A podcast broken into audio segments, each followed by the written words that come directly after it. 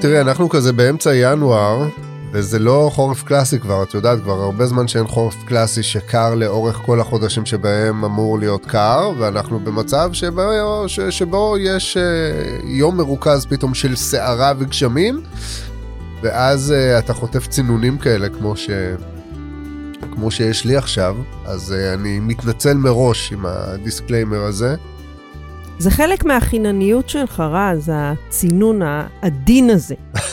הצינון העדין ברגיל, שעכשיו הוא גם זוכה למין אה, חיזוק עם סיבה, עם צידוק, יש צידוק. נכון. אז העניין הוא כזה, אפרופו קור, אה, אני דיברתי לפני כמה ימים, ככה נקלעתי לשיחת אה, חדר מדרגות עם אה, אחד, ה, אחד השכנים, דיברנו על אבדה. ושמתי לב שהבחור אה, נורא קפוץ. עכשיו, האמת היא שזה היה מאותם ימים של שמש, אז כאילו לכאורה לא, לא באמת היה קר ולא הבנתי מה, כאילו, מה, מה עובר עליו. אמרתי, אולי הוא חולה, ואמרתי לו, מה, מה קורה, הכי קר לך? אז הוא אומר לי, לא. אז אמרתי לו, אה, אוקיי, אז, הוא, מה, אז אמרתי לו, לא, אתה כזה כאילו נורא עם ידיים שלובות כזה, כאילו, אתה נראה נורא מכווץ כזה, הייתי בטוח שאולי קר לך בטירוף. ואז הוא כזה מסתכל כאילו כזה סוג של מסתכל על עצמו בפליאה ואז משחרר את הידיים הוא כאילו לא היה לו מושג שזה המצב שלו. מה מצבו שלו. הגופני. כן, כן, ואז המשכנו לקשקש ולדבר באמת על הא ודא שום דבר מיוחד. ופתאום לאט לאט אני שם לב שהוא שוב חוזר לעניין הזה. אמרתי לו, אחי, הכל בסדר? הוא אומר לי, מה, כן, למה? אז אמרתי לו, לא יודע, אתה כאילו כולך מקופל. ואז הוא אומר לי, תשמע, אני, אני, וואלה, כאילו, אין, אין לי מושג. אז תהיתי, כאילו, בגלל שזה שכן ולא חבר קרוב, אז לא רציתי לפלוש יותר מדי לענייניו, אבל חשדתי שאולי משהו אחר קורה בתוכו והנחתי לזה. אבל העניין הזה נורא עניין אותי כי גם לי זה קורה לפעמים כן שאני פתאום הופך מודע לעצמי לרגע כי אה, לא יודע צילמו אותי מהצד בלי ששמתי לב ופתאום אני אומר מה למה אני עומד בצורה כאילו כל כך mm. כפופה או מכווצת, כן. או כשמישהו אומר לי, מה, מה קורה איתך? ואני באמת לא שמתי לב לזה. אז אה, איזה יופי ש... שהבאת את זה אל שולחן העבודה שלנו. כי... ידעתי שיהיו זה... לך דברים חכמים ומעניינים לומר בעניין הזה, לפענח לי את זה קצת. האמת שכן, אה, וכמובן בהקשר של המיינדפולנס, כי אתה מביא איזושהי התבוננות מאוד uh, משמעותית בקשר שבין הגוף והתודעה, הגוף והנפש, ואגב כך, אתה גם uh, מזכיר לנו עד כמה אנחנו נוטים להיות באמת uh, לא בקשר עם הגוף. כלומר, אתה, אתה מתאר מצב שאתה מתבונן ורואה משהו, תמה לגביו, והבחור שמולך, שנגיד בכנות, הרבה פעמים הרי זה, זה אנחנו, כן? פשוט את עצמנו אנחנו פחות רואים. הגוף מדבר משהו שכביכול הוא לא מחובר אליו. הוא אומר לך, אני לא מבין, כאילו, האמת שלא, הכל סבבה, אני לא מבין למה אני ככה. ובהקשר של המיינדפולנס אני אגיד שהרעיון שמעסיק אותנו הוא לא לברר למה זה, אלא כל הזמן לשכלל את היכולת שלנו לשים לב מה קורה ברגע הזה. באמת ממקום שאין בו אג'נדה, שלא מנסה אה, לתקן או לעשות שזה יהיה כמו שצריך במרכאות כפולות. הרעיון שלנו הוא כמו שאומרים באנגלית, to tap in, כאילו, בוא תציץ רגע בסקרנות פנימה ותכיר את מה שקורה.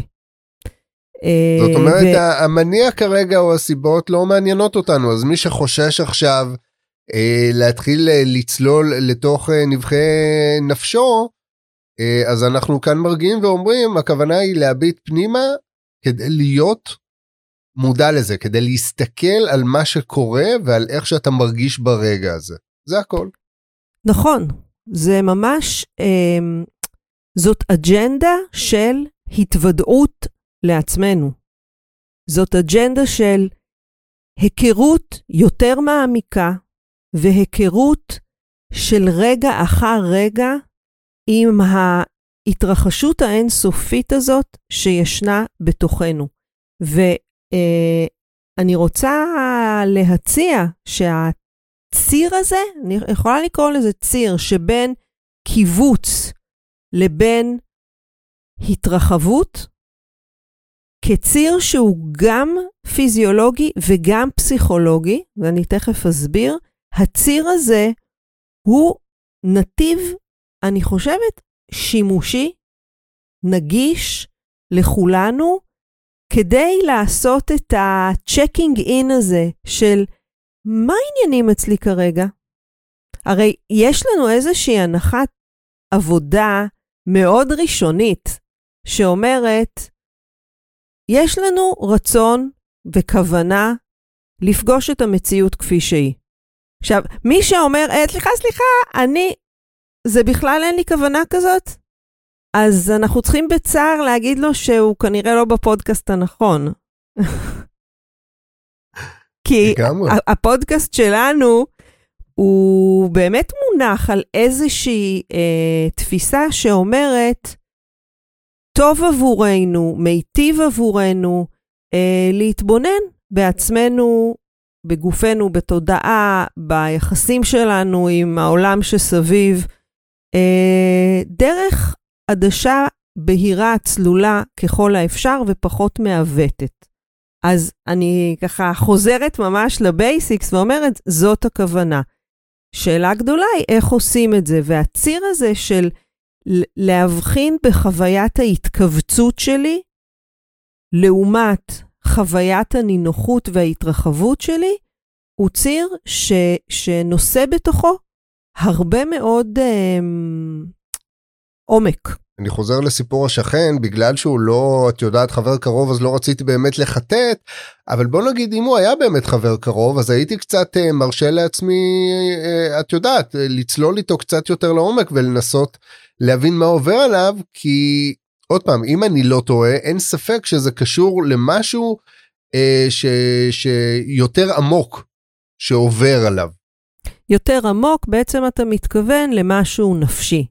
כלומר, אתה מתכוון, אה, אני אומרת את זה, כן, בסוג של אה, לתפארת המליצה, אין לו התכווצות שרירים, בדקנו ולא קר לו, ובכל זאת נשאלת השאלה, למה הוא מכווץ ומה סוגר אותו, או מה כן, זאת אומרת, קופץ זה נראה, אותו. זה נראה כמו ביטוי של משהו אחר ש... שמטריד אותו, שמטריד אותו, שמעסיק אותו.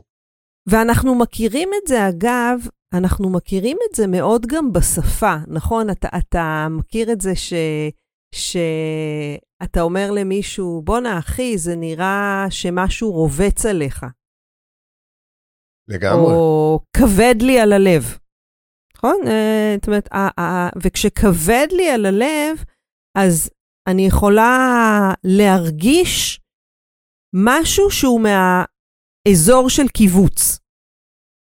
כלומר, אני מדברת כאן על, על קיבוץ כעל משפחה של uh, מצבים פיזיים ומנטליים, שבהם בעצם מצטמצמת יכולת התנועה שלי.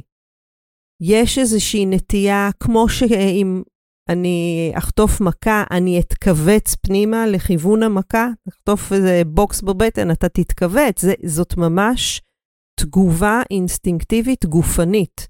אנחנו כמו נסגרים סביב האזור הכואב. והדבר הזה הוא נכון גם במישור הגופני וגם במישור הנפשי.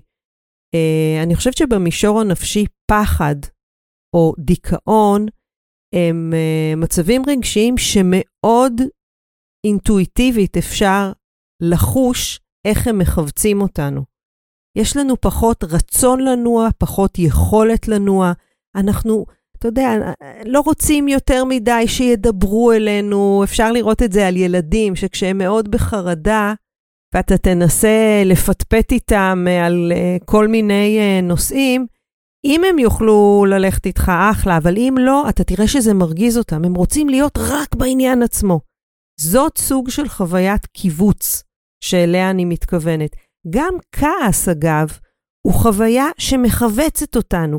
ונכון, הדימוי של כעס הרבה פעמים הוא האגרוף הקפוץ. זה ביטוי של אותו הלוך רוח שמכווץ אותנו. ואנחנו יודעים שבמצב של קיבוץ, בהכרח אנחנו פחות יצירתיים, פחות יכולים לבחור את הדרך שלנו, ופחות יכולים אה, לפעול מתוך פרספקטיבה, שקילה של אפשרויות, כך שבגדול יש לנו שאיפה אה, להרבות ברגעים נינוחים, שבהם אנחנו מרגישים שמשהו באמת מתרחב בנו.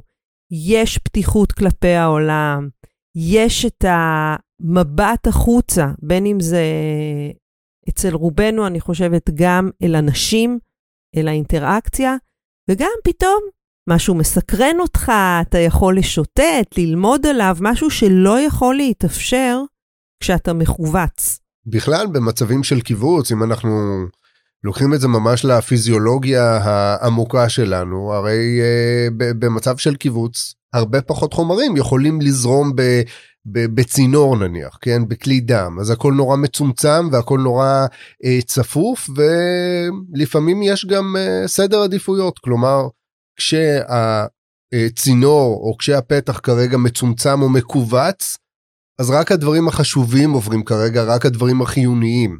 אז כרגע באמת אם אני טרוד, כן, באנלוגיה עכשיו לעולם, ה, אה, לעולם הנפשי, אם אני טרוד כרגע ומשהו מעסיק אותי, או שמשהו מאוד אה, מטריד אותי, אז כן, אז אני אסגר כרגע ואני אקדיש תשומת לב רק לדבר הזה, ומטבע הדברים כשאני עושה את זה, אז אין לי כרגע פניות לדברים אחרים, ולכן אני אראה סגור, מכווץ, מרוחק, מופנם. נכון, ו- ומעבר לאיך אתה נראה, אני חושבת שהחשוב בעיניי הוא לעסוק במה מה האפשרויות שלך כרגע אה, כדי להיטיב עם עצמך. וחשוב לי כאן להצביע על משהו שכבר הכרנו בהרבה הקשרים, והוא הנטייה הזו שיש לתודעה, וגם לגוף אגב, הנטייה להכליל. כלומר, נגיד שאתה טרוד ממשהו, הרי יש עוד שלל אזורים בחיים שלך שלמעשה אתה לא טרוד בגינם, אבל יש לנו נטייה כשאנחנו טרודים לצמצם את הצמצם, אם תרצה, כמו בעדשת מצלמה, לצמצם, לצמצם כך שהוא אה, מתרכז רק באזור המטריד. זה עוד פן של ההתכווצות, שאני לא פנויה להתבונן על התמונה הרחבה שבה המון דברים הם בסך הכל בסדר. נכון, יש עניין שמטריד אותי, אבל ככל שהאטיטיוד שלי הוא של, טוב, עד שזה לא ייפתר, אני, אין לי שקט, אין לי מנוחה, אני חייבת שהדבר הזה ייפתר. כשאני שומעת את זה, אז אני יכולה להגיד, תגיד, אתה, אתה שומע אפילו בדיבור שלי שזה מצב מכווץ? לעומת, תשמע, זה מדיר שינה מעיניי, אני צריכה לטפל בזה, אבל uh, שעת קבלת הקהל באישו הזה היא מחר ב-11. אז עד אז, וואלה, כדאי שאני אפנה מבט לאזורים אחרים. והנה, אתה יכול לשמוע את זה גם באינטונציה שלי, וגם בתוכנית הפעולה שלי, שיש עוד דברים שהם מסביב לאזור המטריד, ובדיוק אותה אנלוגיה היא מתקיימת גם בגוף. כלומר, נכון, הלכתי בבית, חטפתי איזה פינה של ידית, לא יודעת, במרפק. אה, כואב לי נלך, נורא. או בוא נלך על הדוגמה הקלאסית, זרת יאללה. במשקוף של הדלת. מעולה. אתה יודע, זה, זה קשה לי, זה קשה לי הדוגמה הזאת. אני עכשיו צריכה לעזור לעצמי להרפות סביב זה. אה, אז אני חושבת ש, שאני מדברת על האפשרות הזאת של להרפות סביב זה. נכון, ברגעים הראשונים זה תופס לנו את כל המרחב. אבל ככל שנהיה מודעים לזה יותר, ונלווה את התהליך שבו בכל זאת הכאב הטוטלי הזה שוכח בהדרגה, והוא שוכח בהדרגה, זה נתון ידוע. עוד לא פגשתי מישהו שדפק את הזרת שלו במשקוף לפני חודשיים, וזה עדיין באותה עצימות של כאב. אז אם אני אהיה נוכחת ברגעים שלי, אני אוכל לזהות כשזה מתחיל לשכוך ועובר מ-100% ל-80%, ואז תהיה לי האפשרות לא באוטומט להמשיך להיות מכווצת ב-100%, פיזית ונפשית, אלא אני אוכל בהדרגה גם להרפות ותתחיל תנועה. אני, הכאב שואב אותי, אבל אז אני גם יכולה להרפות ממנו. וכאן ישנו איזשהו מעגל קסמים חיובי שאנחנו יכולים להניע דווקא בזכות תשומת הלב, ששואלת, אולי אני יכול להרפות קצת משהו שאין בו צורך כרגע? הרי אנחנו מכירים את זה גם מהנחיות המדיטציה, שהרבה פעמים אנחנו נגיד, בוא נראה אם יש מתח עודף שאפשר כרגע להרפות ממנו. נכון, אז, מתזכרים. ומתזכרים שוב ושוב. עכשיו, אתה יכול להגיד לי, נו, אז מה זה עוזר? תראי את השכן שלי, הרפא פעם אחת, ואחרי שלוש דקות הוא עוד פעם מכווץ. ואני אגיד לך, ברור, זה האופן שאנחנו עובדים, גם הנפש אותו הדבר. זאת אומרת, הייתי מדוכדך אתמול, בסדר, עשיתי ספורט, נפגשתי עם חברים, הייתה איזו הקלה, הייתה איזושהי רווחה, שוב, רווחה והתרחבות. והנה הבוקר אני שוב אה, בדכדכת. ואפשר לשמוע את הטרוניה הזאת בקול, שכאילו, אה, זה לא עובד, הדבר הזה שאת מציעה.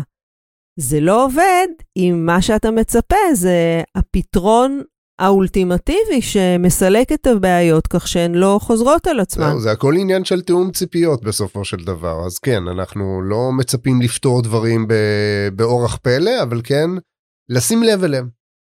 לשים לב ולזכור שזה הערוץ הטרנספורמטיבי בתפיסה שלנו. כלומר, אין, אין לי ספק, אני מדברת פה מתוך החוויה האישית שלי קודם כל, ושל הרבה מאוד אנשים שאני מלווה ומסייעת ומטפלת בהם, שכשאתה מצליח להכניס או לטפטף אל תוך היום שלך, נגיד בהתחלה שלושה רגעים, ואחר כך עשרה, ואחר כך אולי עשרים רגעים, שבהם you check in ושואל, האם אני מכווץ כרגע?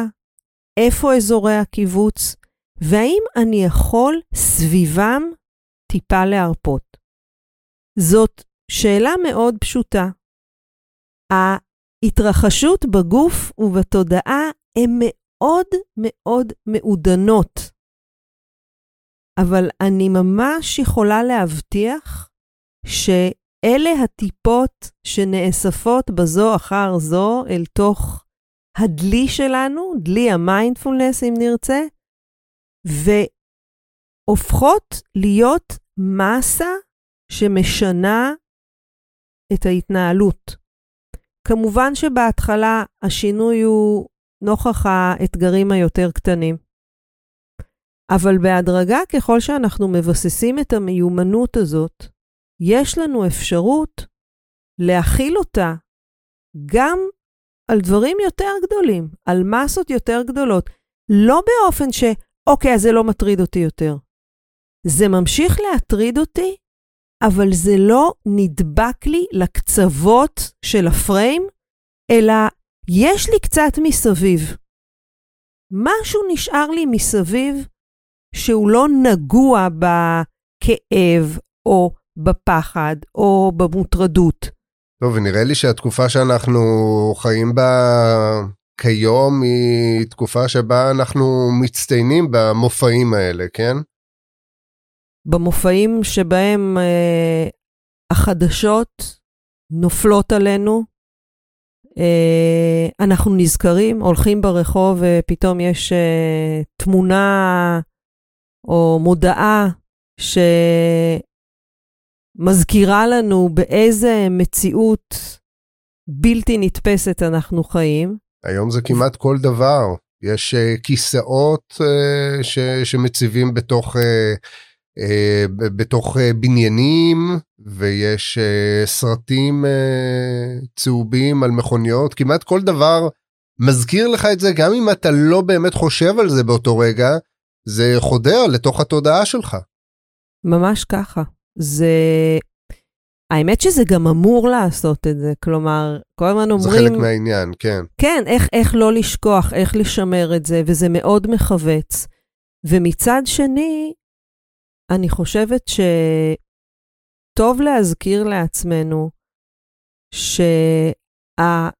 שהיכולת לייצר גם מרחב או גם רווחה סביב מוקדי הכאב, היא קריטית להמשך החיים השפויים שלנו.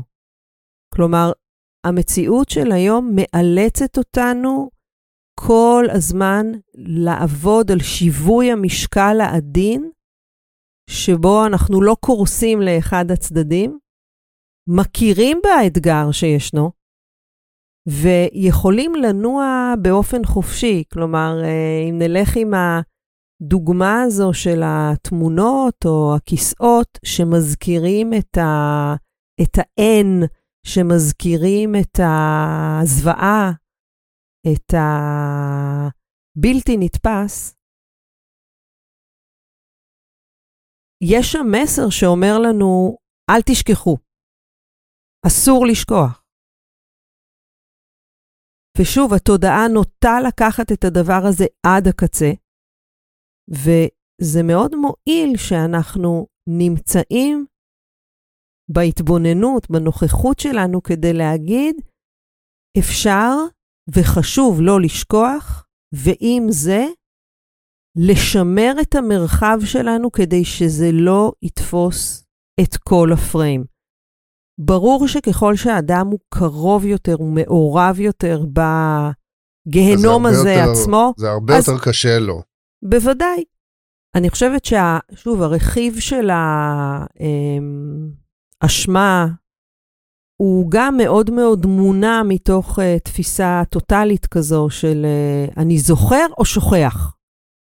וכשאני מדברת על, על הקיבוץ וההתרחבות, הם מהווים שתי תנועות מנוגדות שאנחנו חייבים את שתיהן כדי להתקיים. גם ברמה של מערכות הגוף, כמו שדיברת על הצינורות, כל הצינורות, לא נוכל להמשיך להתקיים אם יהיו רק במצב מכווץ. ואצל רבים מאיתנו כנראה שאם נוכל להוסיף חמישה אחוז של רווחה שתחליף קיבוץ, אנחנו מייצרים well-being גדול יותר.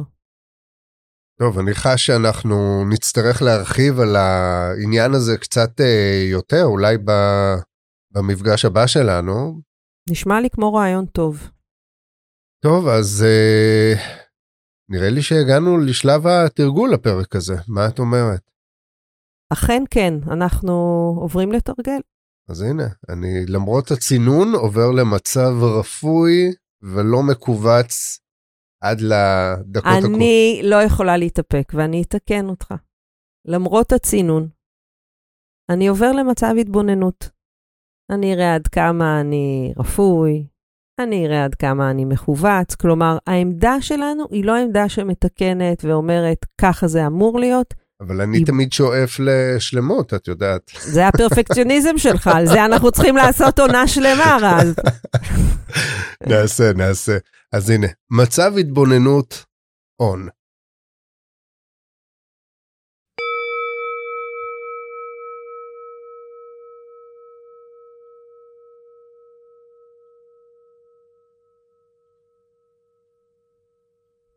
אז נתחיל את התרגול בכמה נשימות מודעות ועמוקות שעוזרות לנו להתמקם בתוך הגוף, להתוודע למצב שלו כרגע,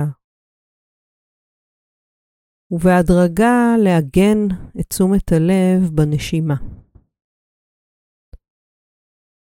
נוכל להתחיל בסקירה של הגוף, מכפות הרגליים, מעלה, לאט-לאט, תוך כדי שאנחנו נוכחים לחוש עד כמה האיברים או אזורי הגוף השונים מכווצים, ואולי גם אם חל שינוי כלשהו, אם נוצרת התרחבות, אם ישנה איזושהי הקלה שאנחנו חשים בה. לעתים מעצם ההבאה של תשומת הלב אל אותו אזור. ולעתים מתוך הזמנה עדינה שלנו את עצמנו לשחרר מתח שאולי אפילו לא הבחנו בו עד שהפנינו את המבט. אז נוכל להתחיל עם חלק הגוף התחתון, כפות הרגליים, והרגליים לכל אורכן.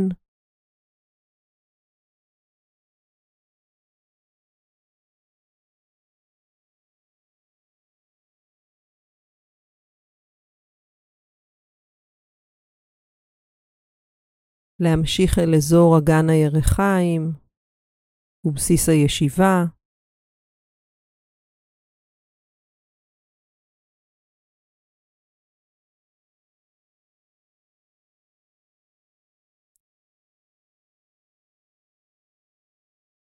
ומשם אל עצם הזנב ואל עמוד השדרה שעולה ממנה מעלה.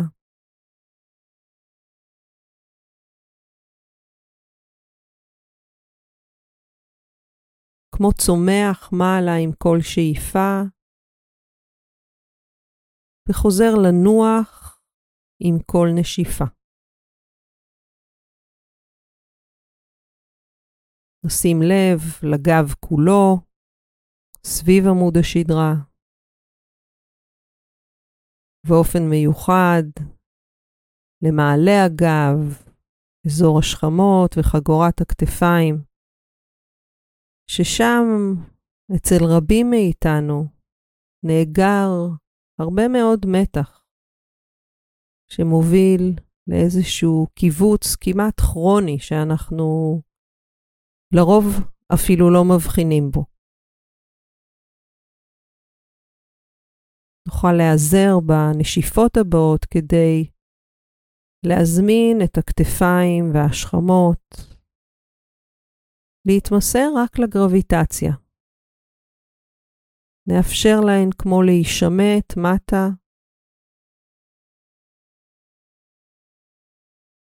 תחת משקל הזרועות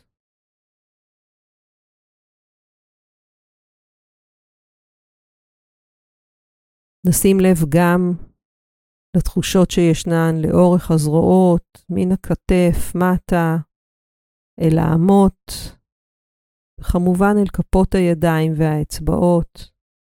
נאפשר להן להיות נינוחות. לא פעם אנחנו נגלה איברים דרוכים או מכווצים שבכלל לא הבחנו בכך. שהם מתאמצים. ואז יש לנו הזדמנות נהדרת ללמד אותם ואת עצמנו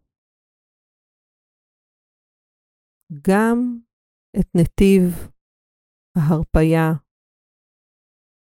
השחרור.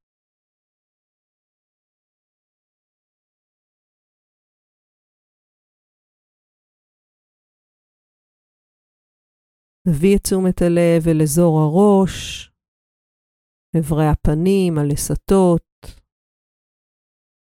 הצוואר והעורף, וגם שם עם הנשיפות הבאות נמצא את נקודת האיזון האפשרית לנו כרגע.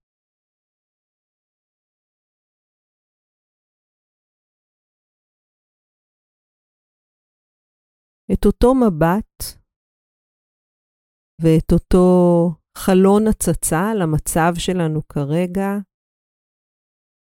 נוכל להביא גם אל התודעה. מה נשמע בתודעה שלי כרגע? עד כמה היא מכווצת סביב עניין כזה או אחר, טרדה, דאגה, צער. והאם כשאנחנו עוגנים עם תשומת הלב בנשימה, נוכל לפחות לדקות האלה לאפשר גם לתודעה להיעשות פחות מכווצת, להרפות, כמו לייצר מרווח סביב מוקדי הקיבוץ.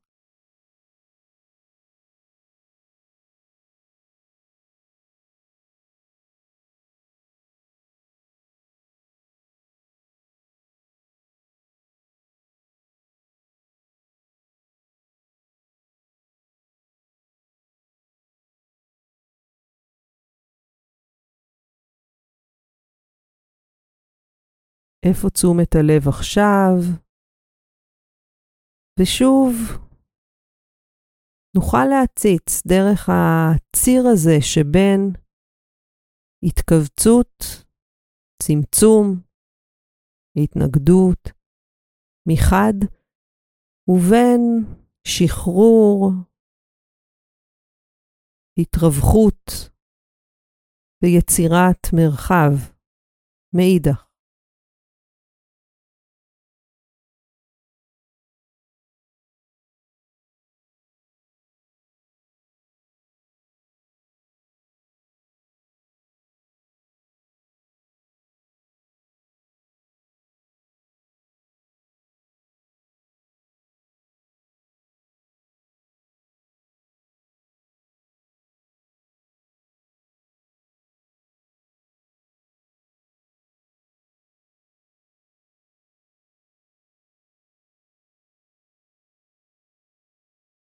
ככל הנראה התודעה שלנו תנדוד, כמו שהיא תמיד עושה. אך בזכות התרגול אנחנו יכולים ללוות אותה חזרה אל העוגן של הנשימה, לעזור לה להתייצב מחדש ברגע הזה, בלי לדרוש ממנה דבר, בלי לתקן או ליישר אותה?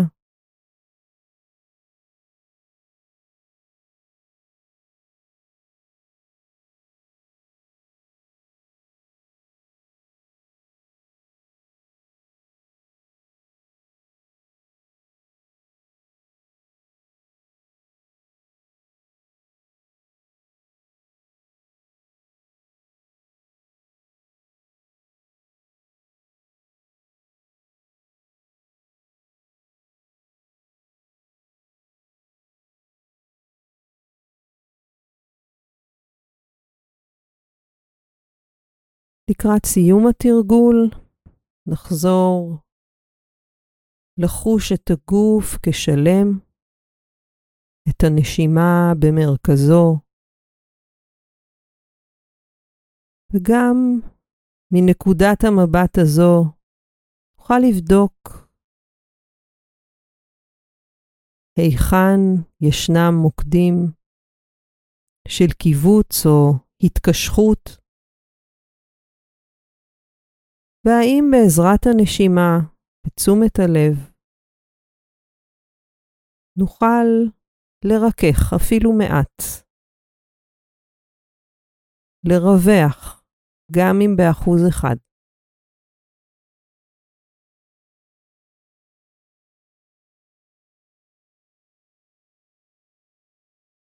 וככל שנזכור נוכל לחזור לאורך היום על ההצצות הללו פנימה.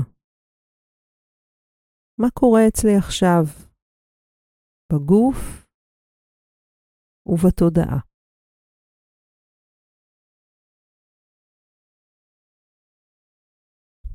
מצילות.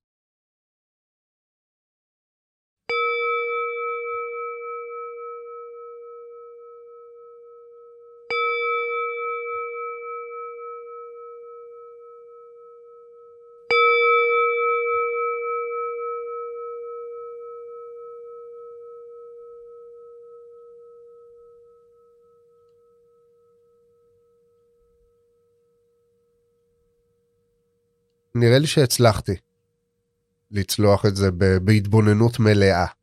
אני, אתה יודע, בשבילי גם 20 אה, אחוז של התבוננות זה הרבה מאוד. אני, טוב, אני חוזרת עכשיו... ואומרת, אנחנו צריכים לשים, אה, לשים דגש פה על הפרפקציוניזם שלך. לאט לאט, לאט לאט, אולי, אולי בפודקאסט הבא, כן. בעוד שנה. אה, סמדר, תודה רבה. תודה לך. ונשתמע כאן אה, שוב בקרוב. תודה רבה גם לכם שהייתם איתנו שוב. אה, אני שב ומזכיר שאתם אה, יותר ממוזמנים לקחת חלק בפודקאסט, בתכנים, ואם יש משהו שהייתם רוצים שנדבר עליו או נשים עליו רגע את הפוקוס, אתם מוזמנים להביע את הרצונות שלכם בקבוצת הפייסבוק, בקהילת הפייסבוק של חיים ברגע. אנחנו שם, אתם מוזמנים גם לשתף בכל מיני תחושות, רשמים, מה שבא לכם. אה, על הפרקים הקודמים וזה הכל. אה, אנחנו נשתמע בפעם הבאה עד אז תרגישו טוב ותהיו במיינדפולנס.